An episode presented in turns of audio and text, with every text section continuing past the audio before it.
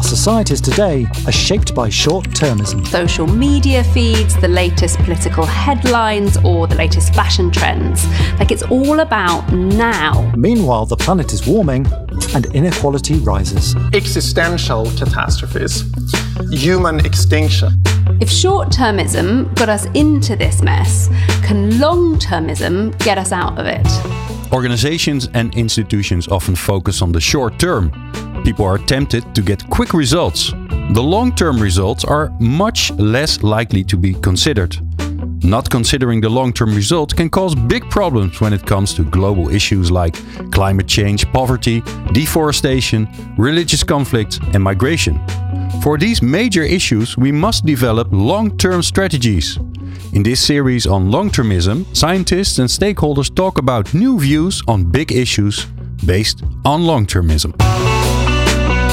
Long termism? Long termism. Long termism. What is long termism? Every episode, we ask the same question to see how different people view this term. Jack Davies is a research assistant for the Center for Global Challenge at the Utrecht University. Jack, great to have you in the show. What is long termism?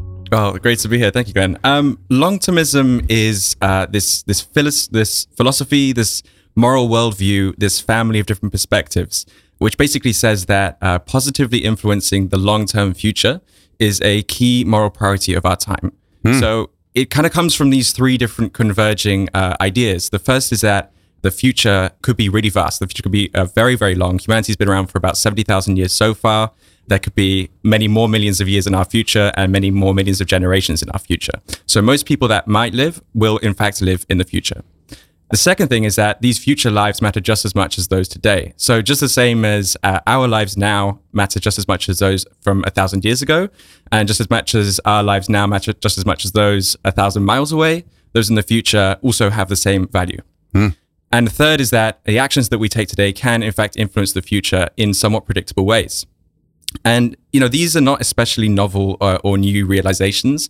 In fact, some cultures have really been engaging with uh, with future generations and long termism in, in different forms uh, for many millennia, millennia, in fact. But what is new is this convergence uh, of these different ideas, these different questions around a sustained kind of academic uh, uh, focus. And this is also matched by a distinct, more broad uh, societal engagement with questions about the long term versus the short term. And these are kind of start to, to, to play out across public policy. So things like water management, uh, agricultural policy, but also things like uh, how we represent people in our democratic processes. It's also playing out across other sectors such as uh, private and public investment.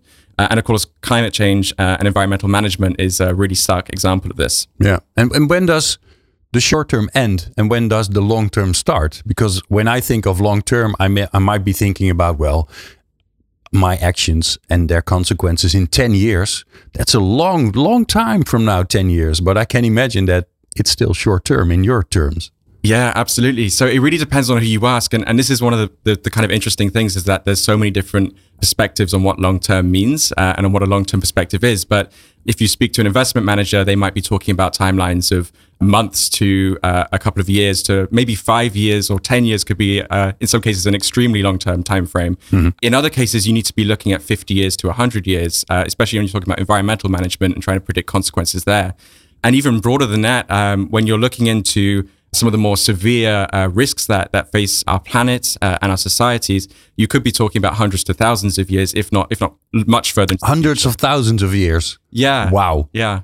If the timelines that you're looking at involve um, things like uh, asteroid impacts or, or uh, any risks to humanity from from outer space, then yeah, you're talking about, about those timeframes. But you're also talking about those timeframes when you're trying to say, actually, uh, these generations in the future, they will matter millions of years into the future. And, and what we do now can actually impact that. Thanks, Jack, for that uh, great kickoff uh, and our first perspective on uh, on long termism. In the next episodes, uh, other colleagues, other people will also give their perspective on long termism. Thanks, Jack. Let's talk about climate change. People are calling it the crisis of our time, and it is. Climate change. Climate change. Climate changes. Climate change. Why is 1.5 degrees such a big deal? Because all the cold is getting pushed out of the Arctic. The Arctic is warming three times faster than the rest of the planet. It's widely known that the climate of the Alps is changing rapidly. Temperatures there have risen by around 2 degrees Celsius over the past 120 years, almost twice as much as the global average. Millions of Americans live on a coast, but a new report says sea levels could rise as much as a foot within 30 years. Wrecked once again by water. This is the third time Kim's home in Brechin has been devastated by floods. And this is your this is your life, this is your belongings. Yep. Yeah, again. How are you feeling? Devastated. Climate change has a huge effect on the world, but also in the Netherlands. We are raising the dikes to prevent flooding, just as we have been doing for centuries. But can we keep on doing this, knowing that a large part of the Netherlands is already below sea level? Invited to our studio is Petra Goessen of the Regional Water Authority in the northwest of the Netherlands. Petra, uh, great to have you on the show. Thank you. Well, we've just heard Jack talking about the long term and being a really, really long term. If you look at this long term and you look at climate change and the rising sea level, what, what are the problems that you are thinking about and looking forward, looking maybe a hundred years ahead in time? What are what are then the issues that you are working on? I think it's mostly it's a, it's a combination of effects. So you do have sea level rise, and that might affect, or you might need to, to do something about either relocation or building those dikes higher and bigger. Uh, but perhaps other issues are even more important. With the sea level rise also comes in salination problems. With our current land use, we will have uh, pro- problems in the in the nearby future, let alone when you speak in 100 years' time. Mm-hmm. Um, we will have to deal with water bombs. You know, this really clustering water uh, intensity, high intensity water that will fall and will actually give lots of uh, inundations, which is not coming from the sea, but it's coming from above us. Yeah. That will also have a problem if you look in other issues that we are facing, challenges that we are facing, we also have to deal with housing. People are, have difficulties finding a house now. If we have more migration coming to the Netherlands, then perhaps you need more housing space. And I think that's the major problem that we are looking now, but for sure in 50 year or 100 years time, is a lack of space. And to find a good solution for multiple use of our um, min- well, limited amount of space, you need a lot of creativity to uh, well to collaborate and to find Yeah. very nice uh, solutions for that. And if you look ahead, like let's say a, a hundred years from now, I can imagine that that solution, that solutions that we now have to fight the water that's always wanting to get in the Netherlands, of course, because we are a delta region. Maybe some of these solutions are just not viable anymore. Do you already have scenarios in which you say, well, uh, maybe something like raising the dikes is just it's not possible anymore if we look really, really far ahead, 100 years or maybe 200 years.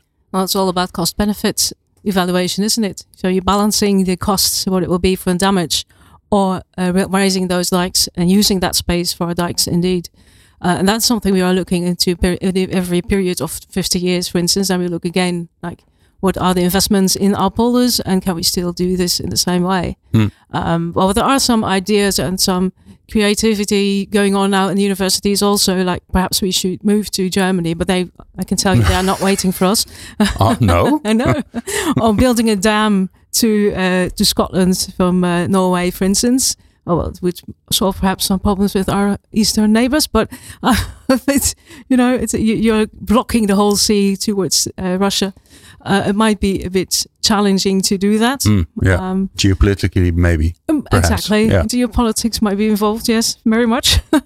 but um, I, I think it's very good to have this kind of line of reasoning just to think very far ahead. It will help you if you have these very outstretched ideas to think of what is really needed, Yeah. uh, what we should do today for the next generations to come. And perhaps these are very wild ideas and we will meet each other somewhere in the middle, I'm sure.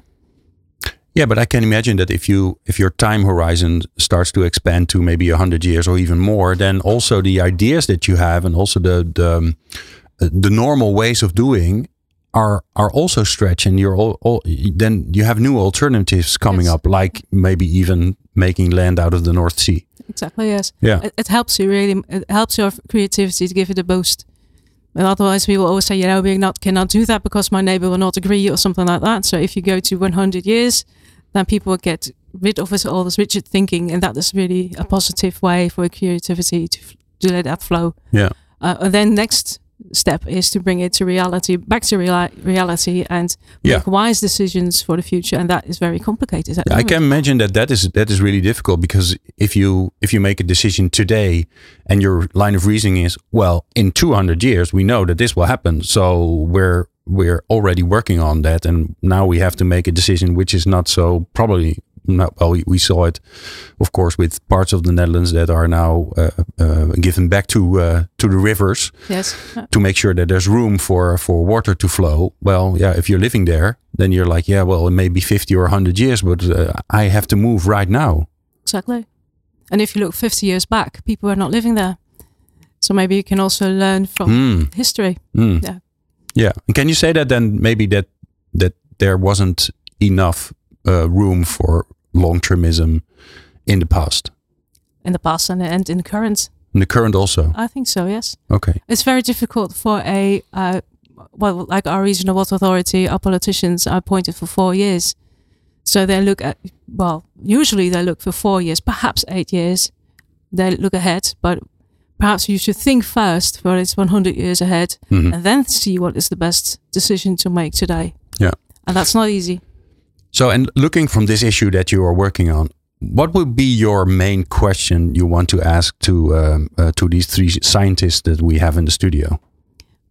I would really, I'm really looking into your uh, ideas on how to let creativity flow and find solutions to find to get the best decision making processes going on right now, in order to make a bridge to the other sectors that we do not speak that language, but also for the next generations to come. So how can we make the best decision now for the, the next generation? Ah, I mean, we know we have to do it, but we do not know how. okay. Well, that's a great question. Let's ask them.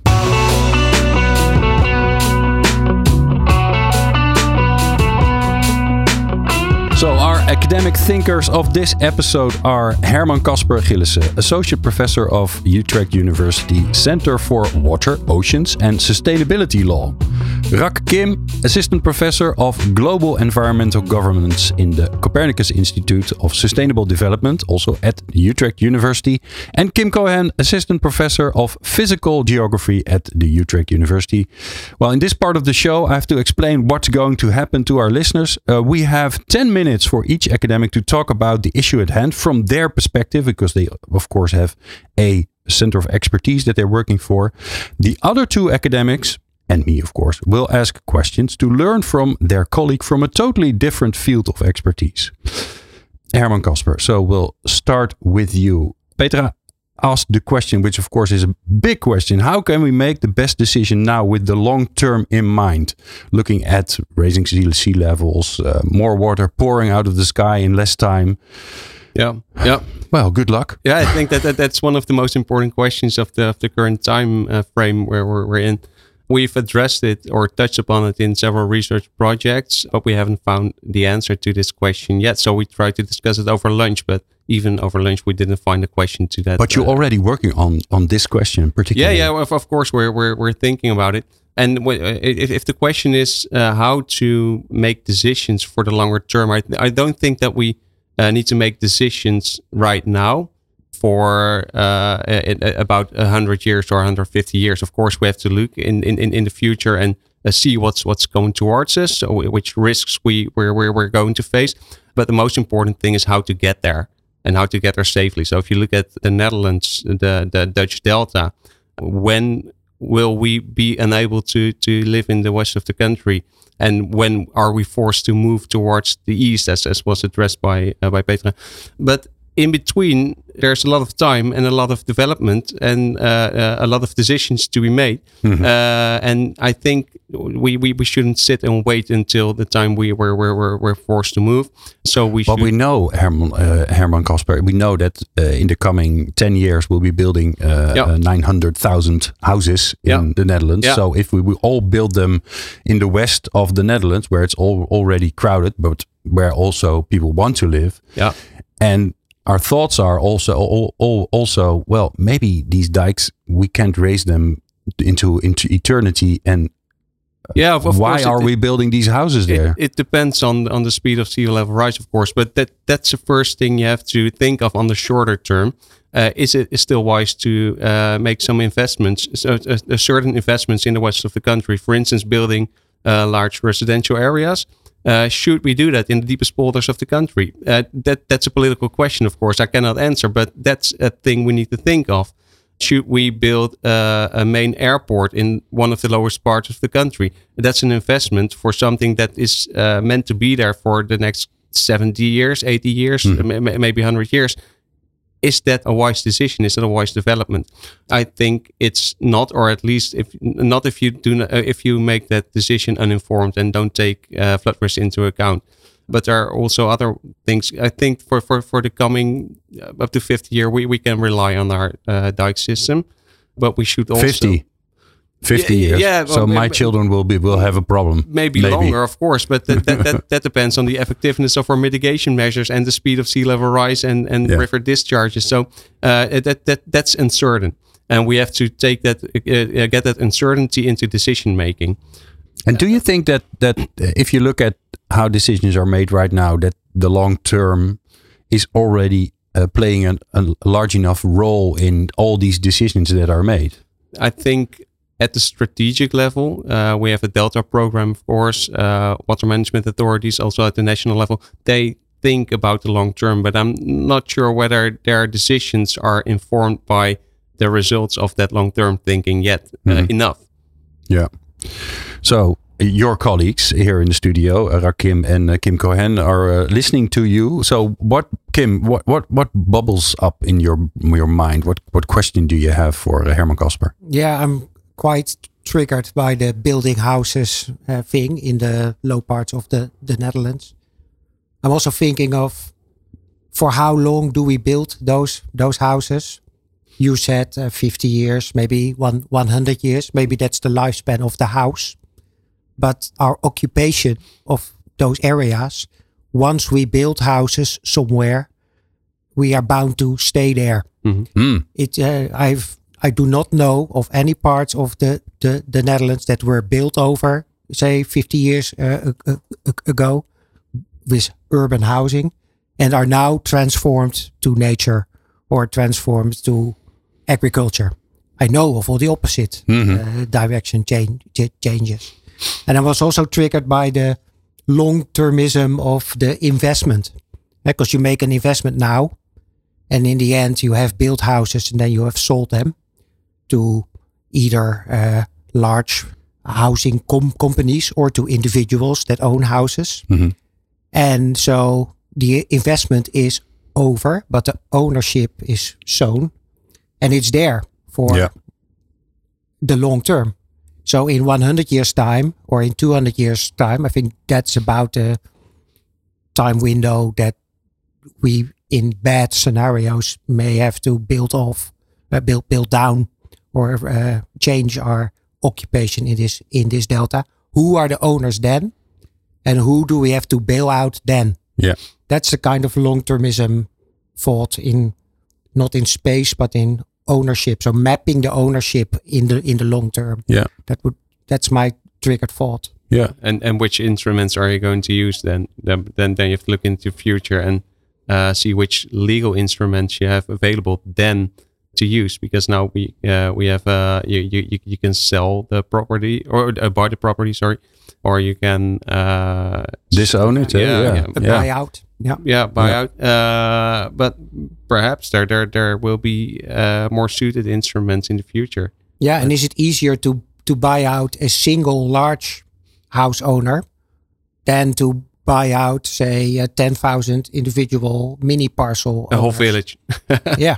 Yeah, and then, then then you get to the question you addressed first, whether you uh, want to now. use the land uh, in the way you have used it uh, for for the last hundred years, Yeah. uh, or or uh, are you willing to to make a decision? All right, okay, now we cannot live here any longer, but we can still use the the the, the, the ground for other purposes, uh, and that's a decision, also a political decision you have to make towards that that that that end stage of uh, not being able to live or work or, or do anything with the ground because there's water. Yeah, it almost demands a new way of looking at residential areas being more flexible and more able to adjust Yeah. and move and and of course you already see it with uh, sustainable housing. Of course if you make something in a circular way then you can take it apart and reuse it. Yeah. so maybe that that's, helps that's, a bit. That's living with water. Uh, and and if, if, if you think big, you can think of floating cities and uh, uh, floating industrial areas, for instance. Wow. I want to go to Rak because uh, Rak, what's your question to uh, to Herman Kasper? What what are you curious about? I would like to pick up on the point you mentioned about the the need to be um, more flexibility in terms of how we imagine residential about residential areas. And I, my question to Herman Kasper is: so from a legal perspective, I mean, there's a need to make law more flexible, um, but at the same time, law is there to make sure order is maintained, and and and, and so we can predict um, sort of social interactions in a way. Um, so, uh, what's your take on the role of ro- law? Um, and is there a possibility to make law more flexible at the same time, more resilient? Yeah. Uh, I'm not sure whether the law in itself is not not flexible because it can always be changed. But it's a good question because the law has several functions, and one of the functions is to to guide such processes in in a way that the end goal is reached, but uh, not against all costs. Of course, not not not with breaching human rights, for instance. Uh, so that that needs to all, all to be kept in mind. So the legal system is there to uh, to protect, but also to guide and uh, to, to to guide such change. Yes, and Wow. it should be developed in that way. All right. You're already hearing the music, so that means the our 10 minutes with uh, Herman Kasper uh, are are finished. Uh, thanks, Herman Kasper. We'll switch to uh, to Rak. Uh, well, Rak, looking from your perspective to uh, to Petra's question about well how to make these enormous decisions on the long term in a way that uh, you can take them now already with those 100 or maybe 200 years ahead. So, what's your take on that? So I think there's a connection between the why question and the how question. So we started discussing about how we make decisions uh, for the long-term future right now, but the, these why and how questions are connected in the in the sense that the answers to how may also partly lie in answers to the why question. Okay. So the question is why um, do we need to be concerned about the long-term future right now? What is the urgency? Well, I think uh, from my perspective, people tend to think that sea level rise uh, rising is going to happen in an incremental manner rather than an abrupt manner. Um, so I think there's a need to kind of realize and recognize the Earth system uh, or climate system as a complex system with tipping points. Um, so the sea level rising is happening because largely because the melting of the ice sheets in the in Antarctica and also on Greenland, and there's um, these systems, these ice sheets have tipping points. I mean, these there are a certain point uh, uh, the ice, big ice sheets will break off um, from the Antarctica, and, and um, there's no kind of well, these these big chunks will basically melt, uh, no matter what we do. Yeah, because from the moment that they break off and and uh, fall into the sea, they will start melt. Yes. melt to melt because the sea is, of course, salt water. So it doesn't even matter if it's really cold. If they're in the water, they will melt. Exactly. And that will raise the sea level by a few meters or tens of meters. Um, and then, you know, I think that's the po- starting point. I mean, uh, in terms of thinking about how we should uh, make decisions right now, because we need to be informed about what will happen in 100 years or 200 years. And yes, Yeah, because in our minds, uh, we think about okay, it will rise within, let's say, hundred years, two meters. So uh, we divide it. Two meters. Oh, so that's a few centimeters a year. What are we talking about? Are we able to just take a shovel and raise the dikes? yes, exactly. Yeah, but it doesn't work that way. No, I don't think it does. uh, It works that way. Hmm. So yes, I mean that's so we re- have to realize. I mean, we need to make sure we do something right now to avoid tipping points. And Okay. um, how do how we do we how do we make such decisions? Decisions that will get us uh, allow us to avoid tipping points is uh, what we need to be discussing. And how do we know how to avoid these tipping points? Because then you have to know how these tipping points will emerge. So, well, this goes back to um, questions about mitigation, of course. Um, are we doing enough to mitigate climate change, sea level rising? These have to be also discussed. And well, adaptation. In terms of adaptation, it's uh, uh, yeah, it's it's not just about uh, moving p- people from river, um, river or near the rivers to elsewhere, um, but also start thinking about fundamental changes that we may need to make uh, in society in terms of. I mean, um, Petra mentioned about, well, half jokingly mentioned about people moving to Germany, which has implications for con- concepts like sovereignty, political boundaries. You know, I think we will have to face these big questions in society in some at some point, and we need to be maybe having these conversations um, already now. And Yeah, because when when these tipping points uh, start to occur, we're, we're way too late. Yeah, Yeah, yeah, exactly. Yeah. So Kim, um, what's what's on your mind? What is what is one of the questions? What are you curious about uh, uh, regarding uh, um, Rak's story about the tipping points? I think the thing is, is this regional or is this global? The thing, the the mitigation thing. Right? So we want less uh, CO2, less carbon dioxide in the atmosphere for the world, and every region on Earth should do that. That kind of uh, thing. And we do we also want this for ourselves, our lowland delta, because if we mitigate climate a bit or enough, then in 100 years' time we have a small challenge or a moderate challenge. And if we do not mitigate hmm. climate now, in 100 years' time, we'll have a huge challenge in adaptation. So it's global versus regional on the and mitigation adaptation as a tandem, basically. Yeah, if you're in Nepal, you don't have a big problem with water rises, probably. not with water rise. You do with glacier melt, and once they are gone, you have a problem with drinking in the non-monsoon system, uh, Mhm. season. Yeah, But yes, yeah. So Rak, the the the global versus the regional perspective. Um, it's a tough question. It should be maybe be. it's not a question, but it's kind of it's an issue where we Yes. that yeah, maybe it's also working on both. But yeah, I think this this um, issue about global versus regional also raises the question about who should be involved in making decisions about the future, long-term future, right now. Um, should it be a vision that emerges from bottom up, from different regions, from different countries, different communities, or should it should we all sit together at the global level and decide on the future? What, how much sea level rise do we can we tolerate, for example, and do we need a collective um, strategy as a, as as the whole world? And some people say it's not realistic.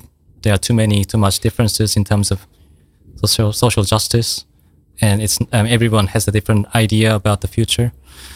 Whereas other people say, I mean, we need to have a collective strategy or vision or, or future uh, image of the future we want. And then the question is, who is involved in these future making processes and decision making processes?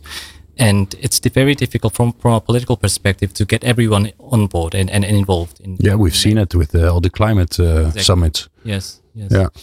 So there's this political dimension to what some scholars call anticipatory governance. So governing the present with some anticipation of unpredictable, uncertain futures. Yeah. Herman Kasper, you've been listening to uh, to Rak's um, story, to Yes. his insights. What's what's the question? What makes you curious? Uh, I, I- think it relates to Kim's question because that's a, le- uh, a legit question. Of course, the more you uh, mitigate, the less you have to adapt on the on, on in the long run, or at least in theory. Uh, but then, then I think if you look at uh, the Paris Agreement and the, the agreements made there, uh, uh, we, we need to mitigate, of course, to get temperature rise well below 1.5 degree. Then my question to you is: Is is that enough to prevent us from reaching those tipping points, or should we do more? Well, that's actually a question that I cannot really answer from a Hmm. social science perspective. But we are already committed to 1.1 degrees increase. Mhm. And at the uh, at the business as usual trend, I think we are actually, I mean, from a, from my a little bit of pessimistic, or I'd like to call it realistic um, perspective, I think it's maybe probably too late to um, avoid tipping points. Hmm.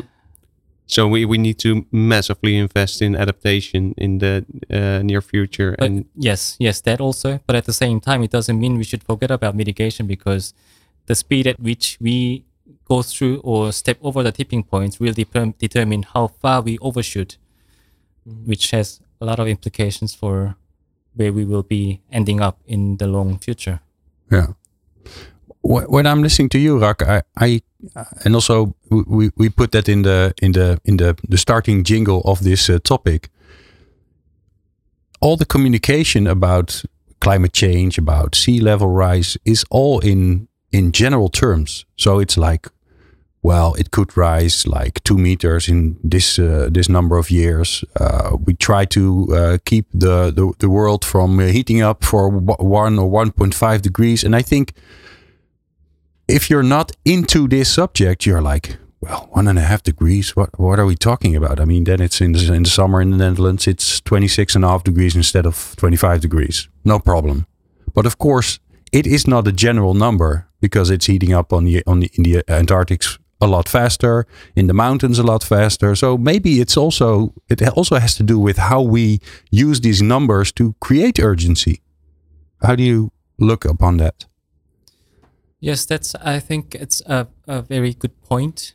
Um, so we speak of 1.5 and 2 degrees as if they are the going they are going to be the end points. I mean, but once we reach these 2 degrees or 1.5, it may become actually very difficult to stop us from reaching 4 degrees or 5 degrees, 6 degrees increase in the long future. So maybe people, there's a need to re- raise awareness about where we might end up if we cannot avoid 1.5 Celsius uh, deg- the, the degrees increase. Yeah. As uh, as as everyone on uh, the, the the countries have agreed to on um, um, on the Paris Agreement. Yeah. Also to raise the level of urgency right now, of course. yes, Yeah. All right. We'll make a switch. So it's time for thank you, Rak, uh, for uh, for for all your insights. Um, time for a switch to make a switch to Kim Cohen. So we also have another perspective because uh, Kim, your uh, field of work is uh, physical geography. So how do you uh, listen listen to the question of Petra and what what does does come to mind? yeah, I listen to it and then I try to separate what is the physical landscape, what is the water, what is the surface, what is the sea in her story, and what is humans. What is our dike maintenance, our demand on land use, our wish. And so you're separating in my mind. in I your mind you- separate it. okay and you also try to separate what was man-made and what was just na- what would happen if nature was just doing its thing because in the literature and in the disciplines etc there is there is that sep- separation in science and uh, academia i would even say Mhm. and um, uh, i study the history of the, the the landscape i know how long there are dikes in the northwest of the the, the netherlands how long about 900 years wow I know how long there are windmills, about s- s- 600, 500 years. I know how long there are uh, steam engines, or were. They uh, were there 200 years ago and dismissed 100 year. And now there are electrical pumps, quite big ones, uh, with gas powered uh, uh, electricity. Uh, how do you call them? I don't know. Mhm. In, in installations and so on. So it's all fossil fuel intensified. I know the land subsidence history over those 900 years, the surface was lowered by a couple of meters. So the polders today are deeper than they were one century uh, uh, ago, especially Because- in the last 50 years also. This, there was also a lot of land sub- subsidence from those last 50 years, quite young, because we intensify our use and we combine many functions. And for that, we lower the water Yeah. usually.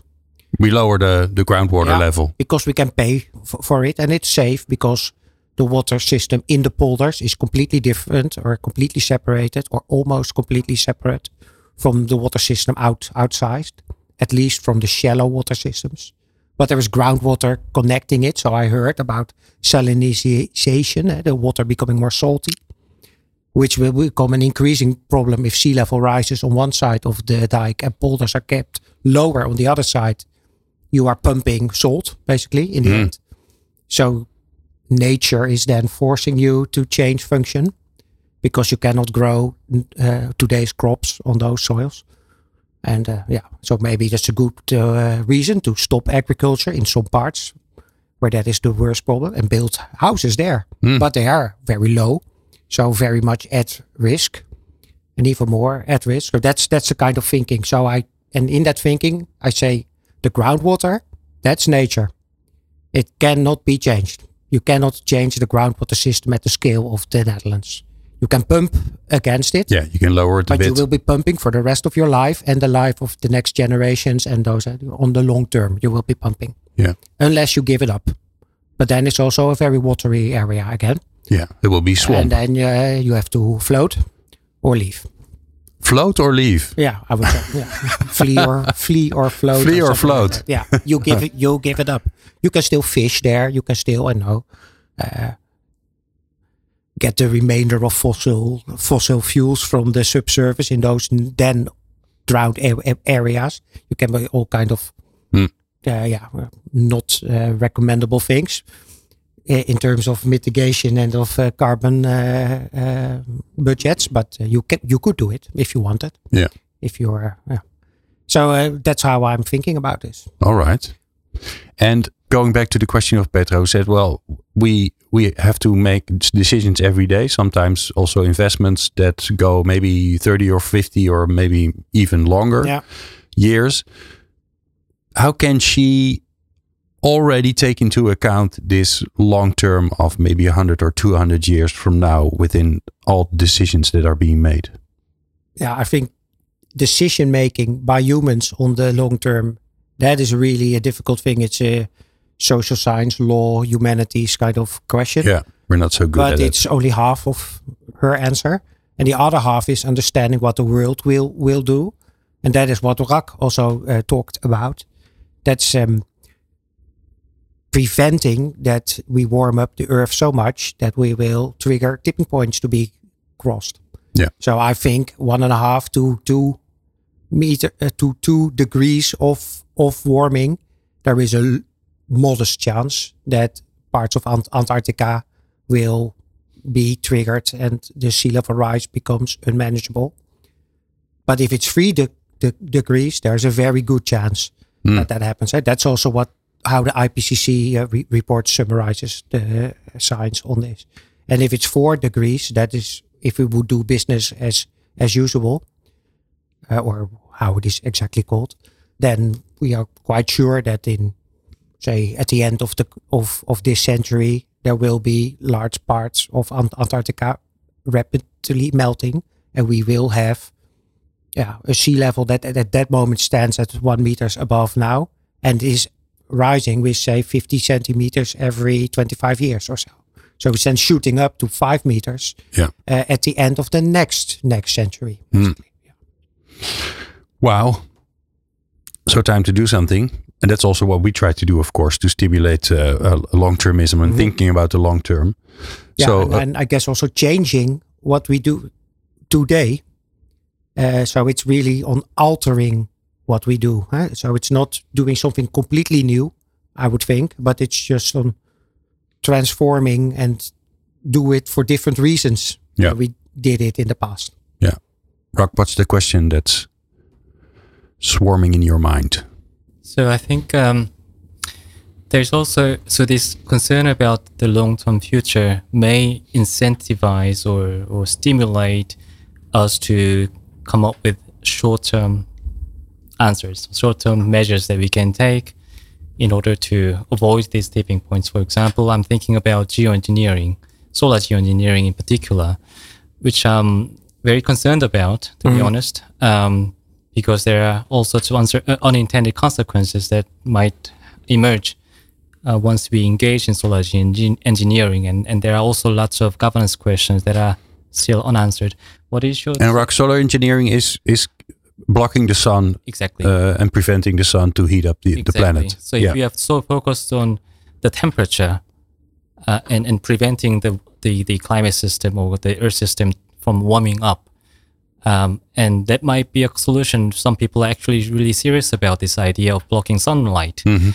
and, and thereby cooling the planet, um, which may keep, save um, give us some time actually from Yeah. you know. So what is your take on um, this issue of solar geoengineering? I think geoengineering at the global scale, I w- also consider very, very risky, and also because uh, uh, because you change so much and so in, indefinitely, and out of yeah, that it, you there's no chance of containing it and no chance of turning it back. Hmm. And then I'm thinking about um, pouring extra nutrients in the oceans to speed up photosynthesis uh, of algae, to capture more carbon in the ocean, those kind of things.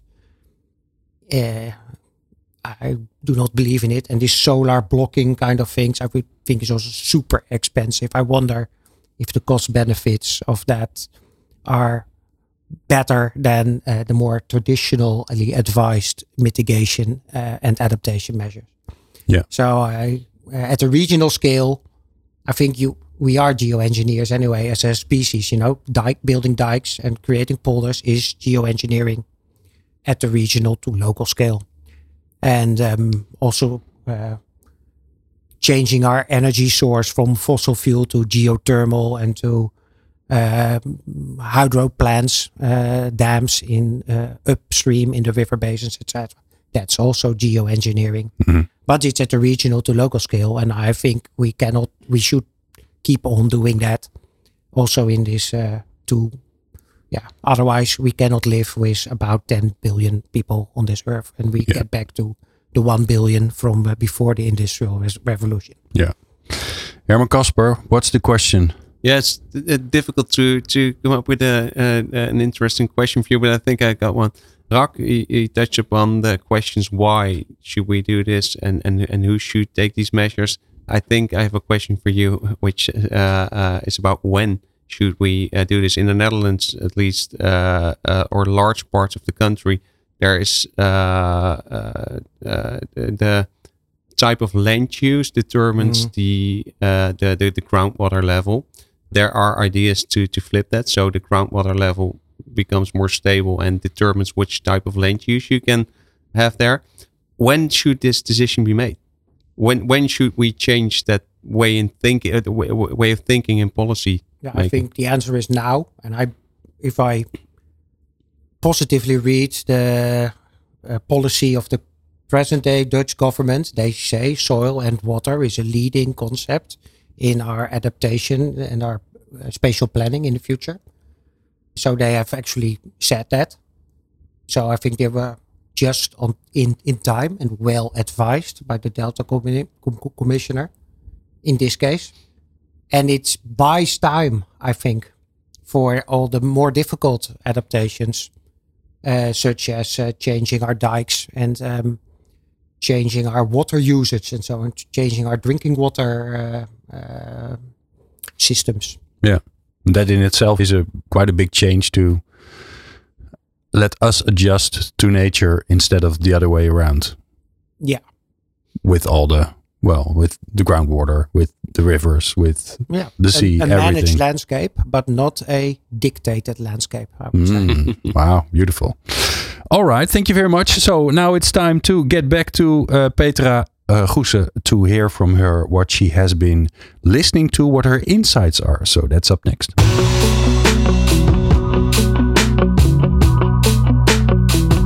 So we started uh, this episode of uh, Long Termism with uh, Petra Goessen from uh, the the Water Board of uh, Northwest Netherlands.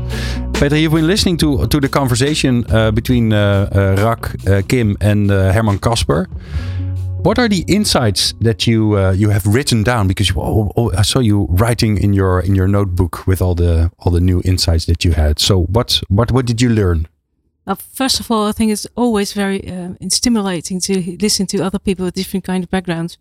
Uh, I must really congratulate you that you find these three gentlemen, four gentlemen, to discuss with this very different uh, knowledge that they're having. So that's already inspiring already. Uh, already now, um, if I look back, what we've been talking about, a lot of politics. Actually, I think uh, that was the the main issue that came back. Back. I mean, how do you make decisions now for the far future? Uh, one image that came to mind to me is like if you dis- discuss the climate summit, uh, the global issues that we are uh, facing, then we are a diesel locomotion that we really need to keep pushing forward. Uh, but in the meantime, we will need our local or regional or national politics to be involved and be very swiftly adapting to all these new ideas and new uh, politics, uh, polit- political decisions that we have to make. So we have the long-term diesel and the, the short-term politicians that should be more flexible, perhaps. Mhm. In and we need them both. That's what you say. yeah, I think we Yeah. need them both, and Yeah. I think we need a, for a movement for both of them. I think it's good that we have this um, lots of protests in climate. I think that's what you see in the news. That gives me some optimism. But perhaps we also need that on a national or regional uh, uh, uh, scale. Also, I think it was very nice to, you know, if we are going f- to follow the nature instead of the man-made uh, landscape that we're having now, I find the uh, expression "flee afloat" very nice, actually. Yeah. So uh, I mean, if we you, already have houseboats in the Netherlands. So yeah, so why yeah. not? Yeah, make it a- on a bit bigger scale. why not? So if you t- take these kind of um, inspirational ideas in mind, going to uh, changing from small scale to large scale, you might need more scenario thinking that we're already doing. I think, but we are, find it difficult to make political decisions on that and based on these this, this scenario thinking because it had lots of uncertainties for the long term. And if we are looking now at our water, uh, the national uh, politicians that are really embracing the idea of taking the soil and water characteristics as a leading role for the landscapes, uh, it's just that is a good positive one. Mhm. But in the meantime, we are also facing well problems in economics at the moment and our housing dis- uh, challenges. So how are you going to deal with that? So I think we still have that problem in the short term to have these major discussions and the major decisions in a very limited amount of space that we're having. So Yeah. we do not have the solution yet. I think that's good also because if we could come up with the best idea, best solution now, we've done something very bad, you know, in the last few uh, years. Mhm. But I think was there a, was there a perspective that you were missing? Because we had, of course, we had uh, we had uh, Rak and Herman Kasper a bit from the from the more law kind of perspective. Uh, Rak, of course, from the, well the international institutions. Uh, we had um, Kim uh, more from a, a, a physical ge- geography side. Was there a, a, a perspective that you said, well, that would be interesting to have that also in the room? Because we, well, I mean, our three is a, three academics is a lot, but Yeah, maybe you said, well, biodiversity, perhaps. okay, to yeah, put that into mind. yeah, Actually, with that, I think that was um, somebody got asked the uh, Herman Kasper about flexible um, legislation. What I've written down is maybe an ecosystem approach for legal Hmm. structures. Yeah. No idea if that's possible, but perhaps we could think a different way as well, and perhaps we could also introduce into the discussions the the more the creative creative industry that we're trying to. We're all actually look, looking into these kind of way, design thinking, uh, or Hmm. you know, to to have a different approach of the same solutions, the same questions, but then with a completely different uh, point of view. That might be interesting. yeah. But I must say, I think um, what we need most, actually, I wouldn't mind to discuss this a bit further. Okay. I mean, with the well, that can be people, yeah, arranged. yeah, that can be that would be arranged. nice, yes. Yeah, sure. Uh, and I was I would like to to, end up also with uh, the last bit of the discussion. Also, give me some positive insights that um, we have lots of uh, discussion that we have, well we have lots of challenges that we are facing, and we are already all working hard on that. That's really no, that's really good feeling. We're not alone in that. Um, but it's also a positive thing, I think. Positive framing is that all the need for change we are urgently needing change, but that will lead to innovations. So we will come up mm. with all these bright people in this room. Uh, we all the universities working on it, uh, but also the, also the creative section. I mean, if we get the movement going from going to climate change in a broad sense, we will come up with some very nice uh, innovations, and I'm looking forward to meeting those ideas. All right, and of course, we will continue this conversation only not in this podcast because we're at the final moments of this podcast. Thank you very much, uh, Petra uh, Goessen. More information, of course, about her work you can just find on LinkedIn, like almost everybody that's working within the Netherlands. Thanks also to uh, Rak Kim, Herman, Kasper, Gilissen, Kim Cohen, all, all of the Utrecht University. And you, of course, thank you for listening to this long termism podcast. There's more to come, so please subscribe via your favorite podcast platform.